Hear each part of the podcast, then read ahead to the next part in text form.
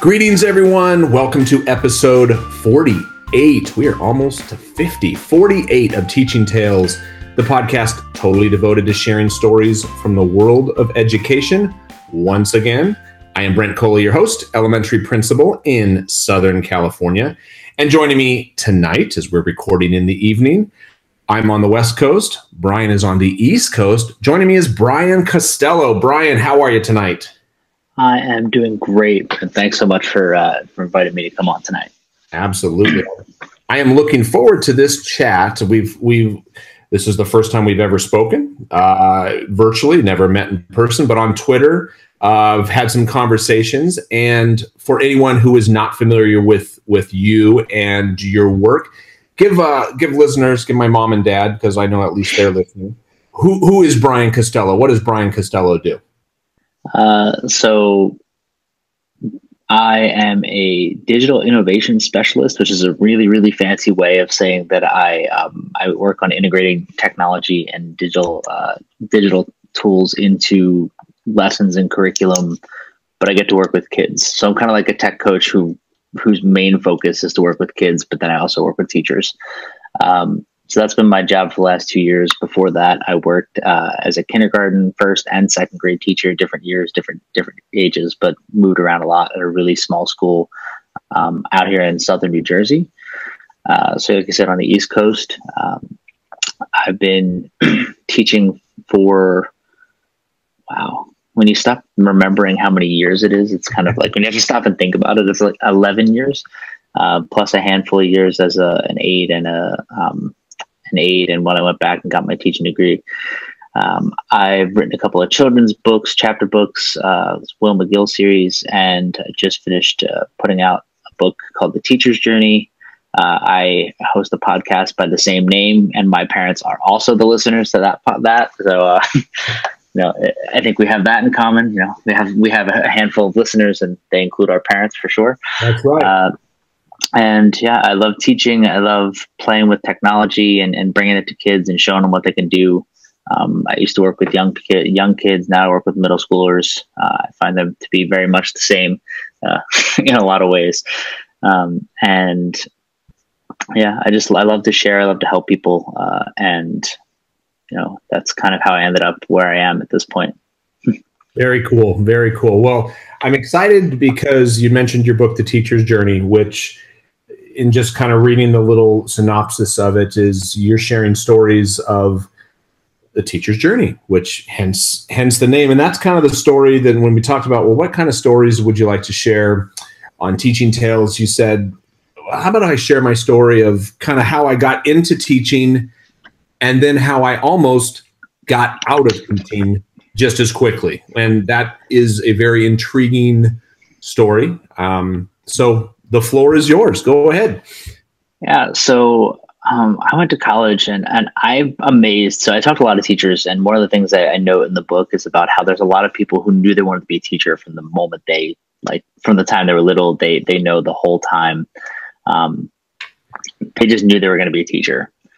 I had no idea what I wanted to be when I was 18. I went to college with the idea that I was going to go play soccer and learn stuff, and I, I don't regret that at all. But I also didn't even go to a school that had an education program. So I got out of school when I became a financial advisor, which I hated. Uh, my fiance at the time says, "You like kids? Why don't you go be a substitute? Try it out." So I, I um, went back to where I went to elementary school, and I talked to the superintendent there. Um, and he set me up with a like a permanent sub like a building sub job where I'd be in the building every day. Mm-hmm. The first day of school, I go into the building and nobody's absent, so it's not like I need to cover any classes. And they're like, "Well, here's what you're going to do. You're going to stand in the hallway and tell kids where to go." I've only been in this building for about eight seconds, so I don't even know where the kids are supposed to go.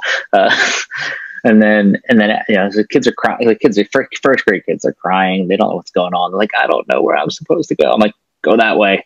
and just point, pointing, go, go down that way. You'll find the teacher. They'll help you out. Like, um, and then, and then I unpacked books and delivered them to the classrooms. And I, I remember leaving there on the, that day and you would think like directing traffic and unpacking books and dropping them off in classrooms would be the worst day ever. And I could not possibly imagine wanting to go be and do anything else with my life. I'm like, I am going to be a teacher. This is where I've got to be what do I have to do to make it happen? I had an awesome principal who put me in a lot of good positions to learn and helped me figure out how I could get myself on the path to to getting there. Um, I didn't get a job in that district. I ended up getting a job in another district, which I thought I think was best for me because it gave me a lot of opportunities to to kind of develop myself and who I am. But in that first year, uh, you know, I almost ended up not being a teacher uh, after that first year. So it was really um, really wild, and so to speak. So um, I got hired to teach kindergarten, and most of my classroom experience was with um, second grade.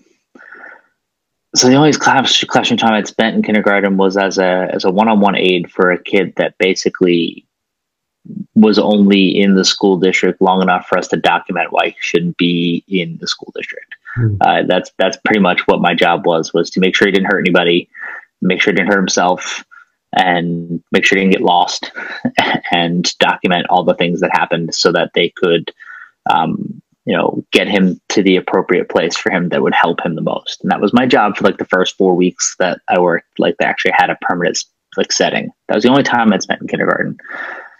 So I went into kindergarten and I was like, oh man, I'm going to be the best thing that's ever happened to these kids. It's going to be awesome. I'm going to be amazing. I've spent three years learning how to teach in classrooms. Like I have so much more experience than the average person who comes out of a, like a teaching program because I've spent all this time in classrooms learning. I walked in there and I closed the door and I'm like, as soon as I close the door, like some people feel like, awesome, this is amazing. I feel so relieved. And I felt terrified because I realized at that moment I had absolutely no idea what I was really doing and I couldn't let anybody know.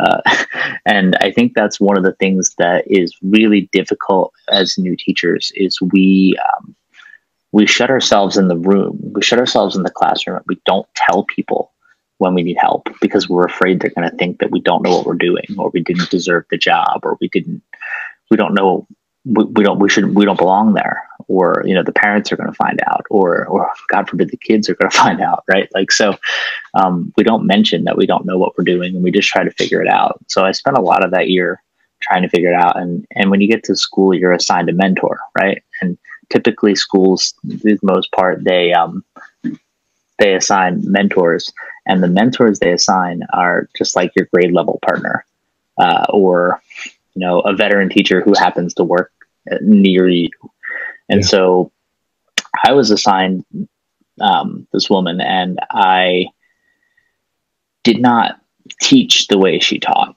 like that wasn't going to fit for me like we weren't going to be we weren't going to mesh as teachers you know, like we just didn't have the same styles, the same personality. She was a wonderful person, very kind. She would talk to me about her family. We talked a lot about things, but about teaching in the classroom, not a lot. Like we didn't talk a lot about that.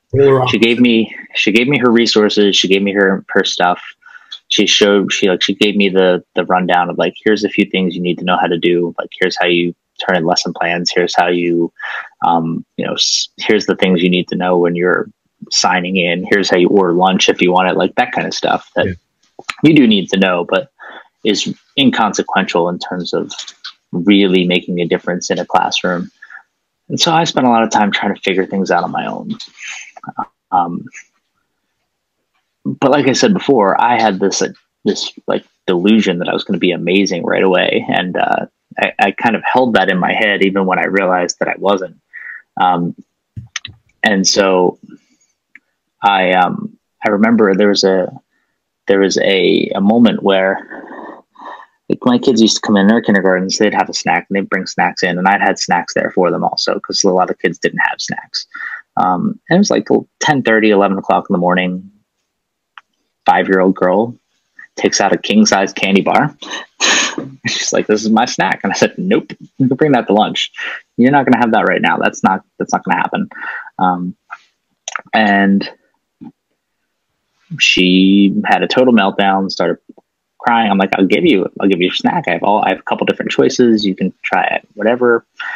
Total meltdown. Me being a new teacher, me having like several kids in the classroom who were prone to having meltdowns, especially when others were having meltdowns. I just was like, all right, you're gonna go take a walk, take go down with the aide, calm down, see, you know, go down to the the office and and take this with you. And when by the time you finished it, you can come back. She goes down to the office. She comes back a few minutes later, calm down, sits down at her desk, takes out her candy bar and starts eating it. I'm like, what are you doing? Oh well, well, it's my snack. I'm like, and she was like, and they said I could have it. I'm like, well, no, I said that you could have that at lunch, and they're right back into the whole thing. So I sent I sent her back down with the aide again, and apparently there was a miscommunication between myself and the administrator who was working with her, and uh, she had basically said that she could have that, and I had said that she couldn't, and I guess there was some sort of miscommunication.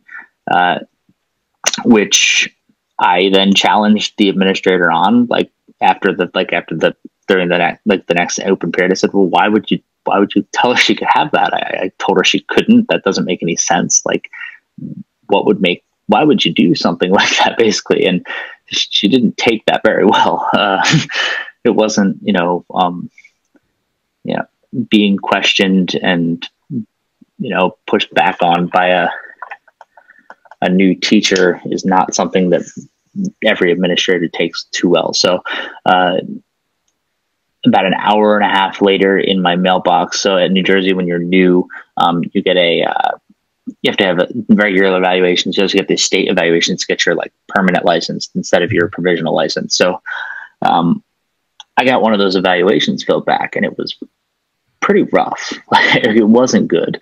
Um, and it, a lot of it was about poor communication skills and mm. um, that kind of stuff. Basically, it reflected what had just happened.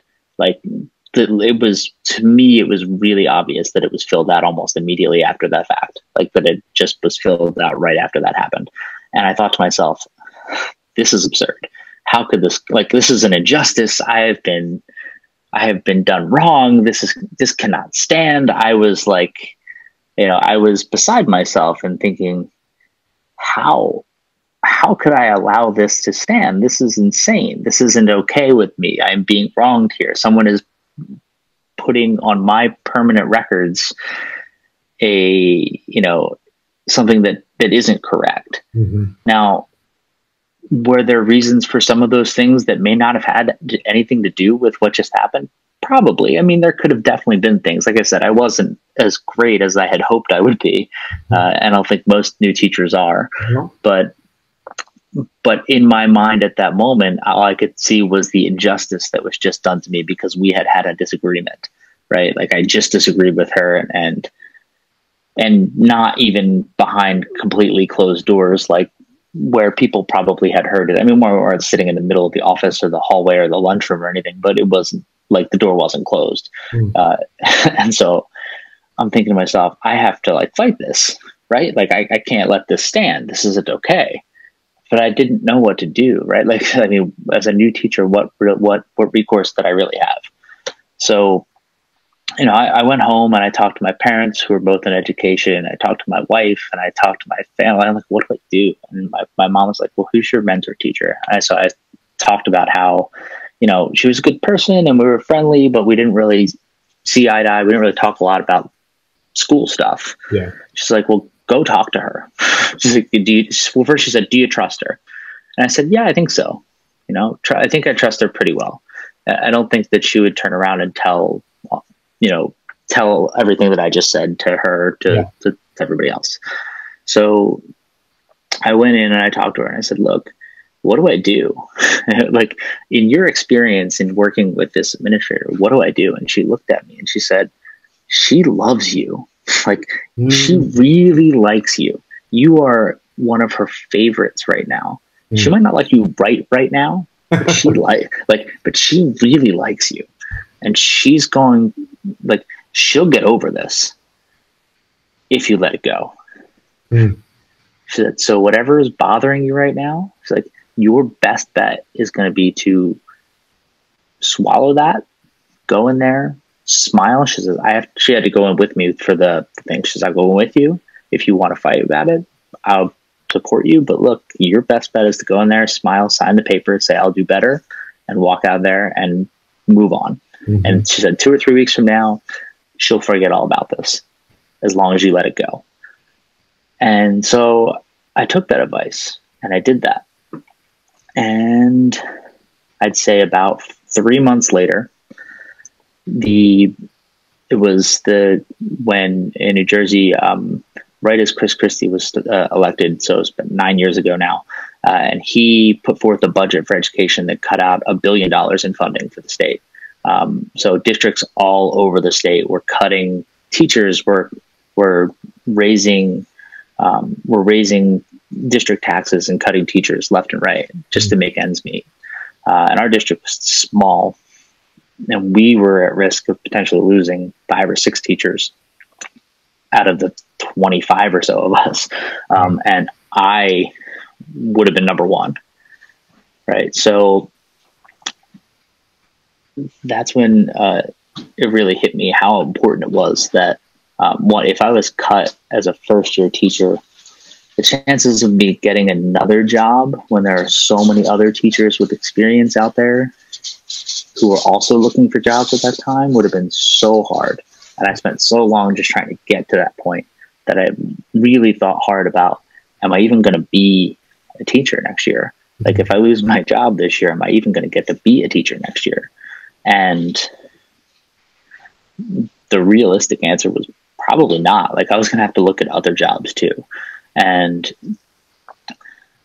I went to all the board meetings to hear what all the people were saying. And I, I mean, and this uh, administrator, she was the superintendent and principal because that's this really small school district. Um, happens sometimes in New Jersey. And so she would stand there in board meeting after board meeting, stand up in front of the people in this community and talk about why it was important for us to save the, the positions and the teaching jobs that we had. And she, I mean, she stood up in front of some guy who literally stopped at the school one day to count the number of cars in the parking lot and then go to the board meeting and complain about how many cars were there. And I was like, mm. she put up with hours over the course of maybe five or six meetings of people ranting about the school wasting money and we don't need all the teachers we have. And when I went to school, there were 80 kids in a class and we just sat there and did what we were supposed to do. And like, you know, you know, the things that people will throw at you from, you know, yeah. 1945. And you think to yourself, I'm going to lose my job because all these people are out here for out for her head. And there she was standing there calmly, intelligently defending the position um, that I had to keep fighting for my job. And I think back to that moment two or three months earlier that if I had fought with her, if I had tried to make an issue of this one thing that really didn't end up being that big of a deal, how hard would she have really fought for that one person, that one position. Maybe she would have, but I could have very easily been out of the school district where I was. I could have been out of of education just like that. And all the things that I had done come back to having a great career saving experience with a mentor mm. where it wasn't about like her giving me better, giving me her lesson plans or making me extra copies of her stuff or even showing me how to do something. It was her experience in that building with that person, knowing who the, who she was, knowing how she handled things, knowing what was going to happen. If I kind of knowing in advance what what would be the case, you know, if she knew, she's like, look, if you just let it go, she will be happy and mm. she'll be happy to you know support you in a week or so, she'll forget all about this. And if you don't, it will come back to haunt you. And when, uh, you know, when she, when she said that, I wasn't really sure, but I just, you know, I'm going to trust her on this one. And I did what I did, what she said. As a young kid who was a little headstrong and, and kind of, like I said, thought a lot more probably of myself than I really maybe deserved as a teacher at the time. Mm-hmm. Um, you know, I I had to swallow that that pride and that and really learn that that wasn't a battle worth fighting. And because I was able to do that, and because I got that great advice, everything else that has happened since then in my career has happened because I didn't fall out of education from the beginning. Awesome. And and because I mean, I'm, as you're telling the story, I'm I'm thinking back to, excuse me, to my first year of teaching, and the person that I was uh, paired with. So Masako Kawase was her name. She's now retired, um, but she was a godsend. She was a godsend. Um, and as as you were talking about that, like your mentor,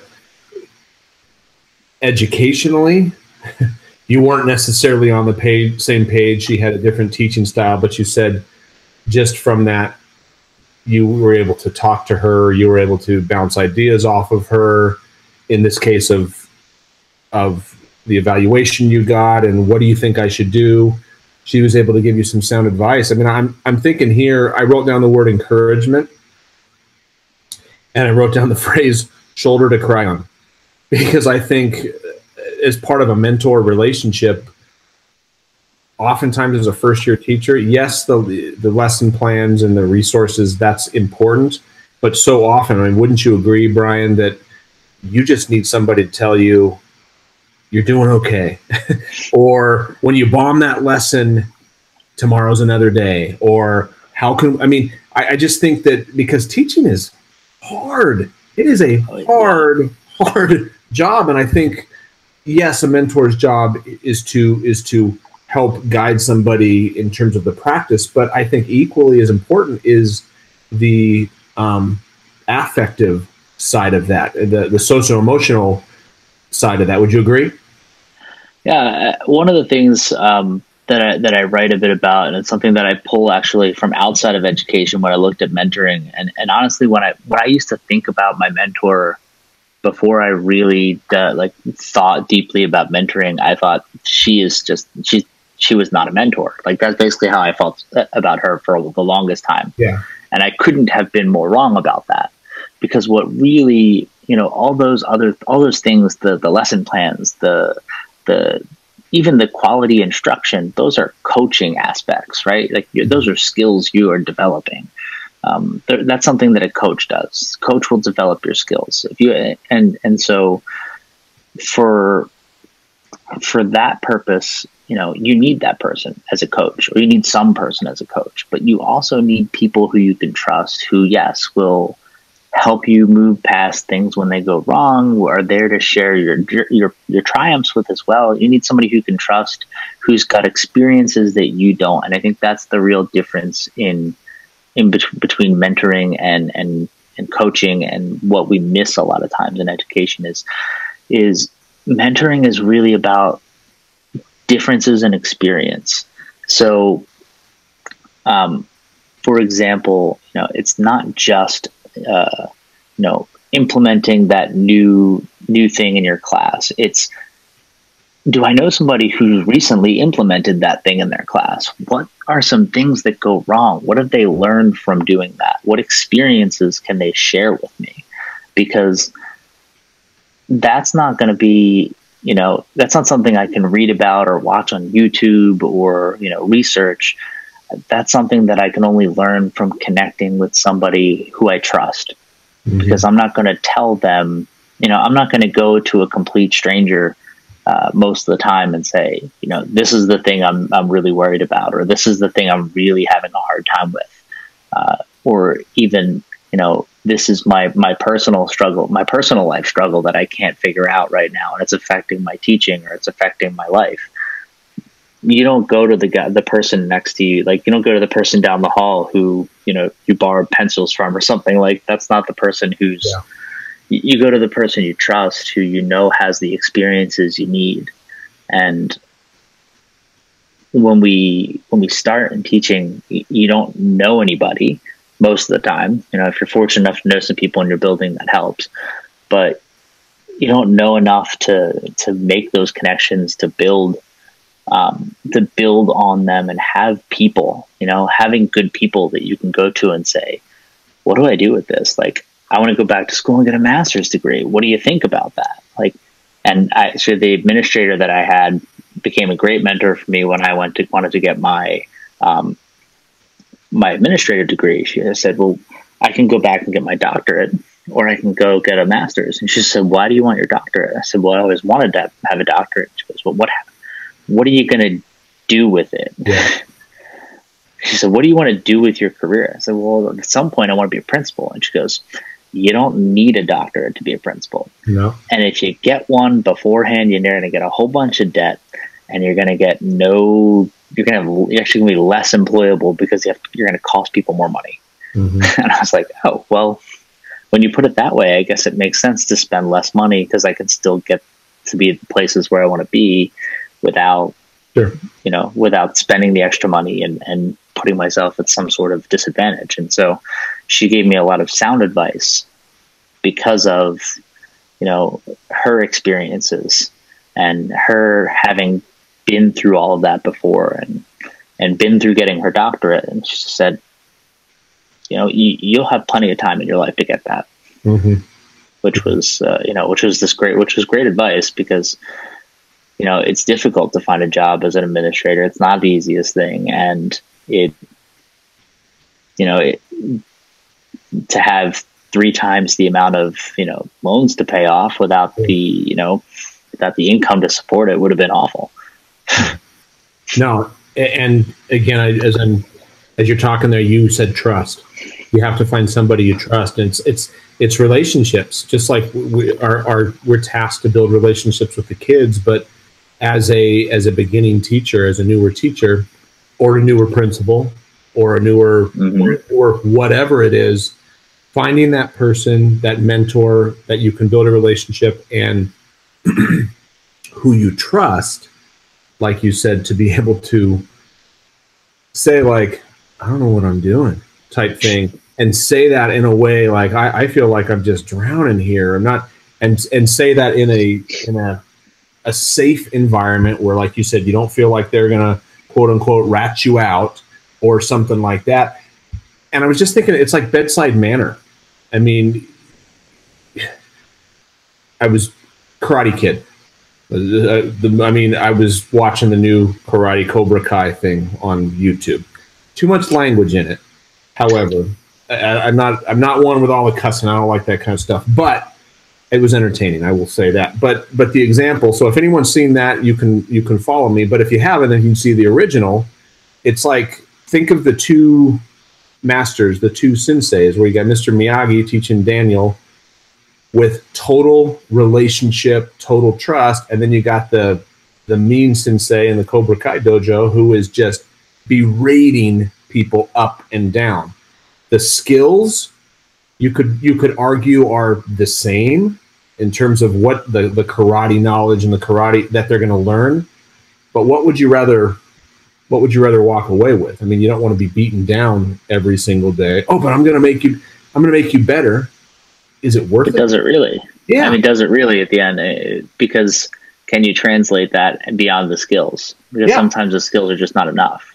No, Abs- abs- absolutely not. And I think, yeah, you, you have to have, if you don't have relationships, if you don't have trust, it doesn't matter how strong your pedagogy is. It doesn't matter how strong, because if the kids don't trust you, if the kids don't, it, they're not going to learn from you. So, and I think that that we focus on. I think there's a big focus on that with kids, especially young teachers now. That they they hear that a lot about the relationships with the kids. But one of the things I think that, that we don't spend enough time talking about is our relationships with one another. Yeah. Right. Finding people who who help make you better and surrounding yourself and collecting your good people in your life. And the more good people that you can keep around you. So like one of the things that you had, you had, just mentioned is about you know about finding a mentor and having a person and i think to myself i don't have a person i have lots of people. Yeah. There, I have so many people in my corner um, that I have, you know, collected over the years and you know developed relationships with. And i don't always talk to those people all the time but you reach out to them and you just check in with them and remind them that you're you're there and that that you're still part of their you know part of their circle part someone who they can rely on as well. And all of a sudden when you find yourself in a situation where their experience is the one you really need you know you can benefit from them. And the same goes the other way when they might find themselves in a situation where they need you, they know that you're going to be a person that they can rely on. And, and that really does matter. Uh, and I think that as we introduce young teachers into the career, and even as teachers grow throughout the profession, one of the things I do talk about in the book is how um, when you get past that beginning stage of teaching, where you where people start to actually think you know what you're doing, mm that I think is the dangerous part of life for teachers because that's when people start to give you opportunities to do stuff. Yeah. And in fact, they give you lots of opportunities to do stuff. And sometimes you do, that's when you start to take on way too much, where you haven't really figured out what it is you love or you value or that you can bring most to, to you know, your school or your classroom or profession. And that sometimes can, I know for me, it happened where I, I kind of I took on too much and it took away from what I could do in my classroom. Mm. I didn't know how to say no. And I didn't know what things I really wanted to be involved in and what things I was just saying yes to because it was nice that people wanted me to do them. Yeah. And and so having mentors, having people at every stage of your career, no matter where you are. I mean, even as you're going to retire and transition out of the profession, that's a big life change, right? Like it, would be nice to have some people in your corner who've successfully accomplished that before you walk through those doors and say, you know, what do I do now? Like that's a big deal. So the idea that we only have one mentor, that we only need a mentor at the beginning of our career, those are things that I, I, I hope that people will uh, reevaluate because the value of those developed relationships of having people of, of being able to call upon the people that that you have interacted with and developed relationships throughout your career um, and throughout your life that's that's one of those things that makes you a better person that makes um, makes you better at your job and also helps you find better um, better balance in your life right? Because you don't need to do it all. You don't need to do it alone. You don't need to um, absorb all of it carry all the burden do all the things yeah. right? You can find ways to to do the things you really love and not do the things you don't really let, let somebody else do the things that they really love. Mm-hmm. Right. And so, um, just reevaluating the, the notion that once we get through the first year or two, we don't need to have mentors. We don't need to have people, um, you know, and, and that it's not just the relationships we build with kids, but with the rela- relationships we build with one another as professionals yeah. that, that really matter uh, in terms of how we get better and how we can give back to each other. No, I, and I agree. I mean, I think for anyone listening, it's like I always try to say, okay, so what's my takeaway from something like this? I think you hit it on the head with with the technology. It's not just one person. It can be with whether it's Twitter, Voxer, stuff like that. The ability to reach out to somebody, like you said, that maybe doesn't even live in your state, but every month, every other month, every six months you reach out to and you glean a nugget from that person. But I'm just thinking, I've talked so much about previously just the power of sharing and, and what we have. And I, and I wrote down like, be that person for someone else. If you are in a, if you are in your school site and new teachers are coming on board, think back to when you were your first year and how difficult that is and just offer it up.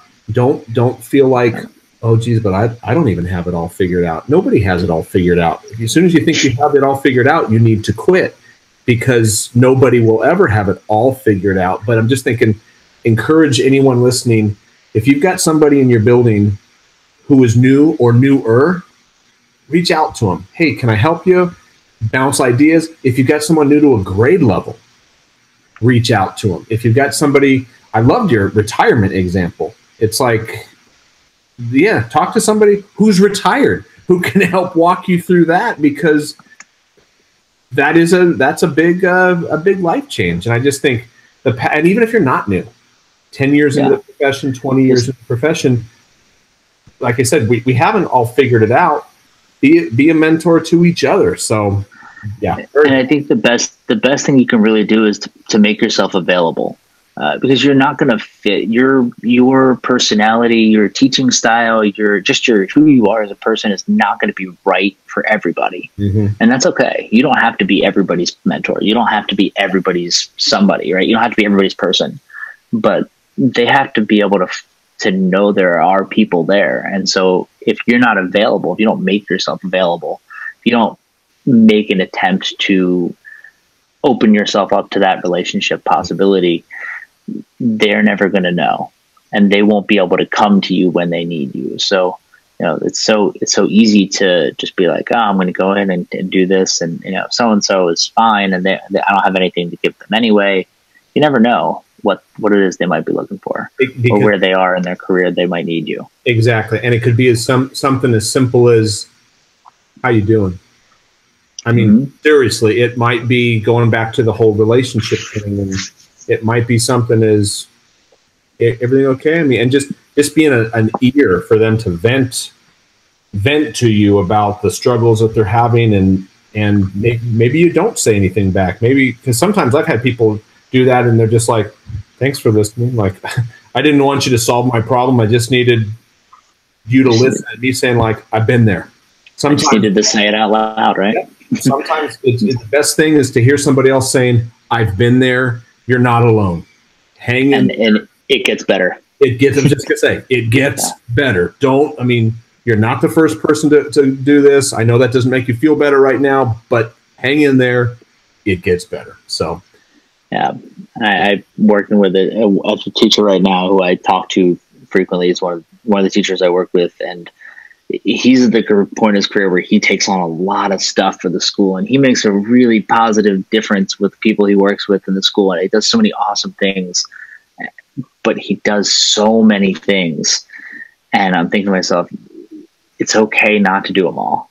And it, and he's and, and combine that with the fact that it's been a really difficult year for for the teachers in his group like the, mm-hmm. the pot of kids that they're working with they're just they there's a lot going on there, and he's had one of his most difficult years as a teacher, and just a lot going on. And all I've tried, I, I mean, the worst case scenario out of all that is you get you develop a friend.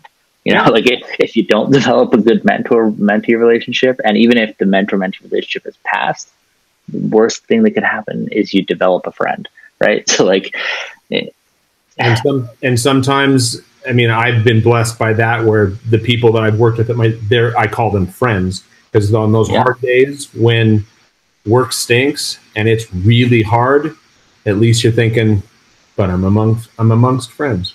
And that yeah. makes and those days happen, you know, they oh, really do. They we happen. don't talk about them enough, but they happen. They happen. It happened today. So but I, that's a story for another episode. So but hey, Brian, thank you for taking the time. I this, absolutely. I hope, I hope, people have gotten something out of this and are just encouraged to. I think I loved how you said that to put a bow on it. Make yourself available. It doesn't have. You don't have to have all the. Just make yourself available. And speaking of making yourself available, if somebody wanted to reach out to connect with you online, how would they do that?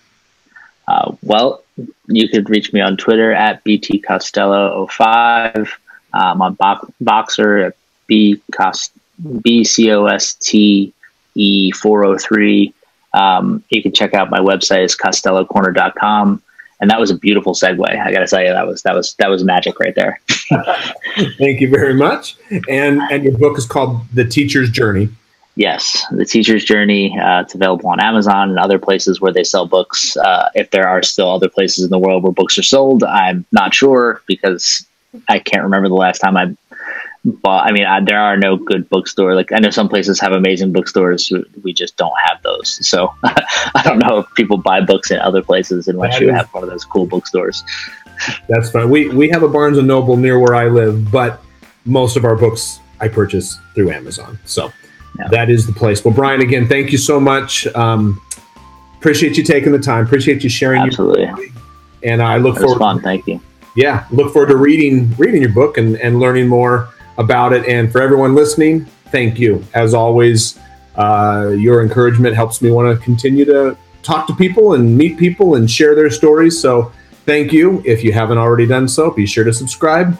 iTunes, Google Play, in Spotify now as well. And as always, I know I say it every week, but um, if you like what you hear, please drop a review. It helps. Uh, it helps more people locate the podcast so that we can uh, hopefully make a difference in more educators' lives and careers. So, once again, thank you, Brian. Thank you, everyone, for listening. And until next time, have a good one.